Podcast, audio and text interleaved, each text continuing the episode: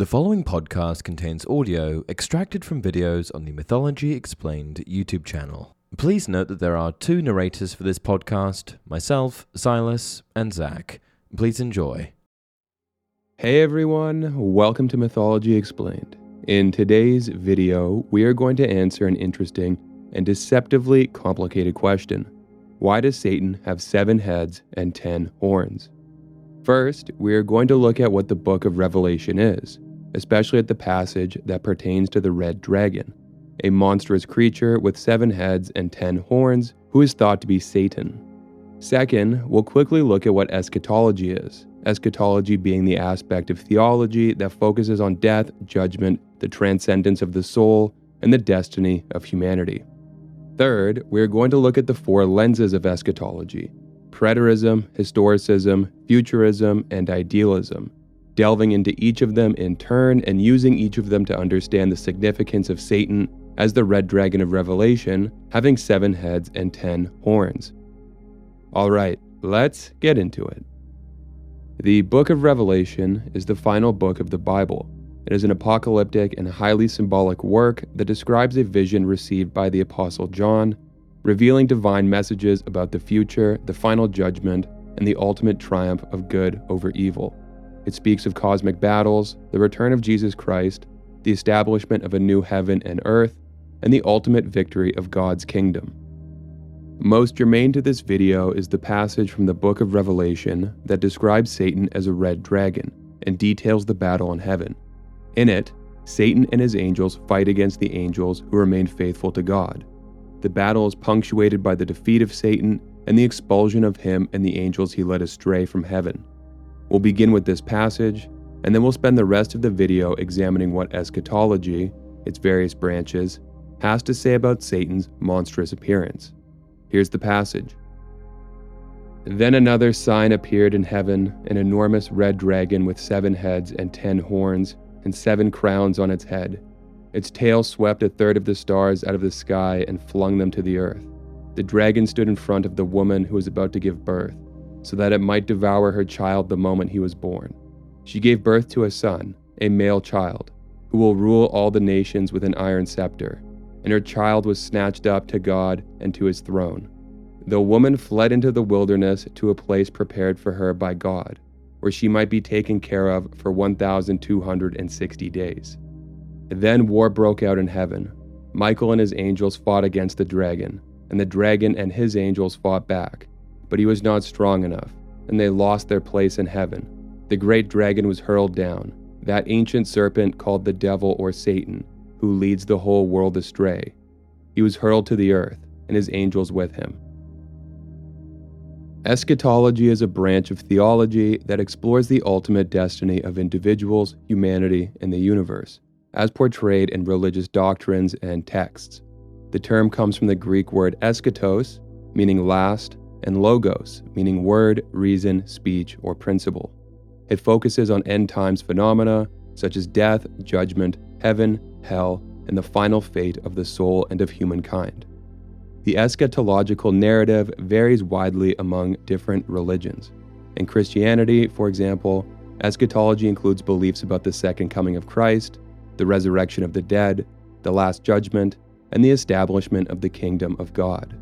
There are several interpretive approaches to Christian eschatology, including preterism, historicism, futurism, and idealism, each with a different understanding of the timing and nature of these events. Preterism is a way of interpreting the prophecies in the Bible.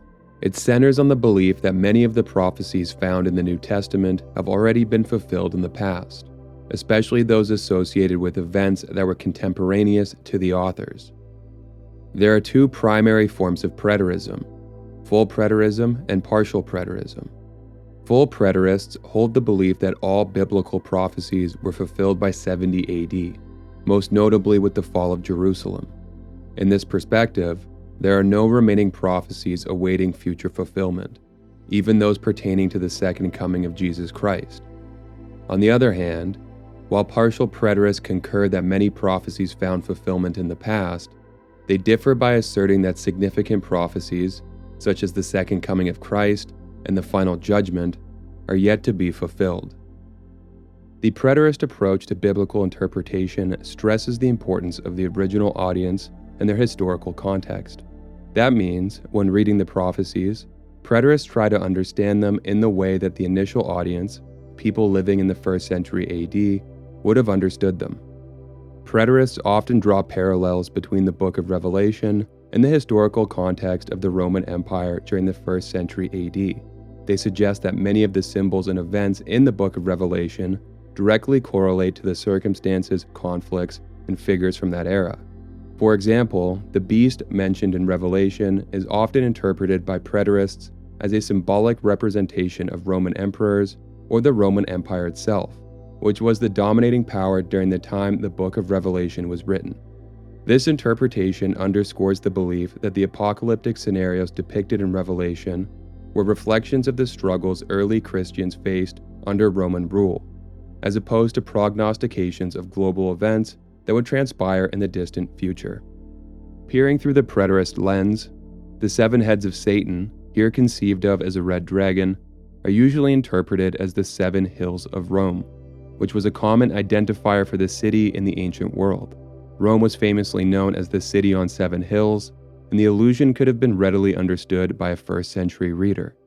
Satan's ten horns are viewed as symbols of power, in the symbology of the Bible, horns frequently represent kingdoms or kings due to the horn's association with strength and might in the natural world, where animals use their horns for defense and dominance. The number 10 in biblical numerology often symbolizes completeness or wholeness. In this context, the ten horns could be interpreted as symbolizing the entirety of the Roman Empire's might, possibly referring to the complete geographical expanse or the full sequence of its emperors. Historicism is an interpretive approach to biblical prophecies that posits their gradual fulfillment over the course of historical events. It views biblical prophecies, especially in the books of Daniel and Revelation, as depicting a panorama of world history spanning from the time the prophecies were written all the way to the end of the world and the final judgment.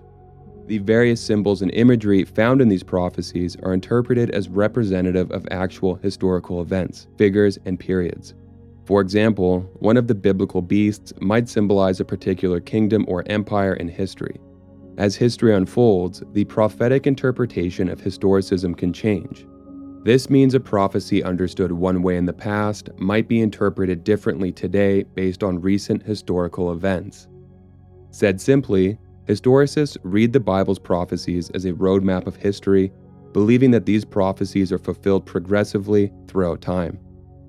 A modern example would be the interpretation of the prophecy concerning the mark of the beast. In Revelation 13, verses 16 to 17, the beast forces all people to receive a mark on their right hand or forehead, without which they cannot buy or sell. Some historicists, observing the rise of digital technology and data tracking, have suggested that the prophecy could be unfolding in the form of modern technology like microchip implants or extensive surveillance systems.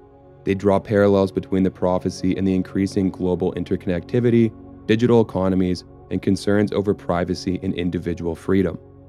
In the historicist view, the seven heads of Satan's red dragon form are commonly understood to represent seven successive world empires that have persecuted God's people throughout history. With these seven empires often being sequenced as Egypt, Assyria, Babylon, Persia, Greece, Rome, and a future final empire. As for the ten horns, which historicists often interpret as ten subdivisions of the Roman Empire after its fall, these are generally understood to refer to the various Germanic tribes and other groups that established their own kingdoms in the territories of the former Western Roman Empire. Futurism views biblical prophecy, particularly those in the books of Daniel and Revelation, as events that will occur in the future. Futurists believe these texts describe future events such as the tribulation, the Antichrist, the second coming of Christ, and the final judgment. This approach typically asserts that most of Revelation, from chapter 4 onward, has yet to be fulfilled, meaning proponents of this view believe the great battle between good and evil and the final judgment still loom in the future. In the literal interpretation of futurism, the great red dragon with seven heads and ten horns is seen as a representation of Satan that will physically manifest in the future. This beast like form is seen as expressing Satan's monstrous nature and his intent to devour and destroy, with the heads and horns indicating his dominance and destructive power. In the symbolic interpretation, the seven heads and ten horns carry deep metaphorical significance. The seven heads are frequently seen as emblematic of seven future kings or kingdoms. This understanding draws from Revelation 17, verses 9 to 10, which refers to seven hills and seven kings. Such references hint at the possibility of a reemergence of the Roman Empire, traditionally identified as the city seated on seven hills. The reemergence of the Roman Empire refers to the prophecy of a future political system or world power that bears resemblances to the historical Roman Empire in its extent of authority and influence. This revived form of the Roman Empire is predicted to play a pivotal role in end times, such as the rise of the Antichrist and the time of tribulation. Likewise, the ten horns are generally interpreted as representing ten future kingdoms or sovereigns. This interpretation aligns with the prophetic vision in Daniel 7, verse 24, and is echoed in Revelation 17, verse 12, where it is written of ten future rulers who will receive a kingdom in times to come. Said succinctly, while a literal interpretation sees the red dragon as a representation of Satan's monstrous form, the metaphorical interpretation assigns symbolic meanings to the heads and horns, relating them to future kings and kingdoms in the context of end times prophecy. Idealism is an interpretive approach to biblical prophecy, particularly the book of Revelation, that sees the text as a symbolic depiction of the ongoing cosmic battle between good and evil.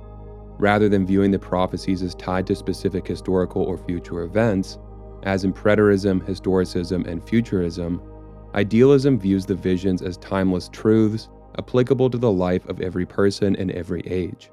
The allegorical battles and triumphs reflect the spiritual struggles in people's lives and the ultimate victory of God over evil without requiring a one to one correlation with historical or future events.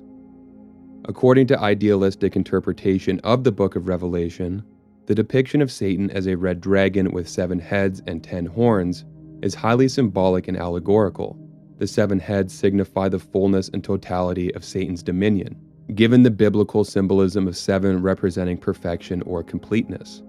The ten horns, similarly, embody the comprehensive range of Satan's power, illustrating his pervasive influence over earthly kingdoms and rulers, with the number 10 serving to signify a completeness of power or dominion. The number 7 is often associated with perfection and completeness in biblical symbolism, and this understanding comes from its frequent use in the Bible. For instance, the Genesis creation narrative in the Old Testament refers to God creating the world in six days and resting on the seventh thereby completing the cycle of creation. Resting on the seventh day was later codified in the law given to Moses as the Sabbath, a day of rest and completion at the end of the week. The number 10 is often considered a symbol of completeness or wholeness due to its usage in various significant contexts throughout the Bible. It's believed to indicate a full cycle or completion of order. In the Bible, the number 10 is seen in a multitude of noteworthy instances that suggest completeness. For instance, there are the Ten Commandments, which represent the fullness of God's law given to mankind. And that's it for this video. If you enjoy the content, please like and subscribe. Thanks for watching.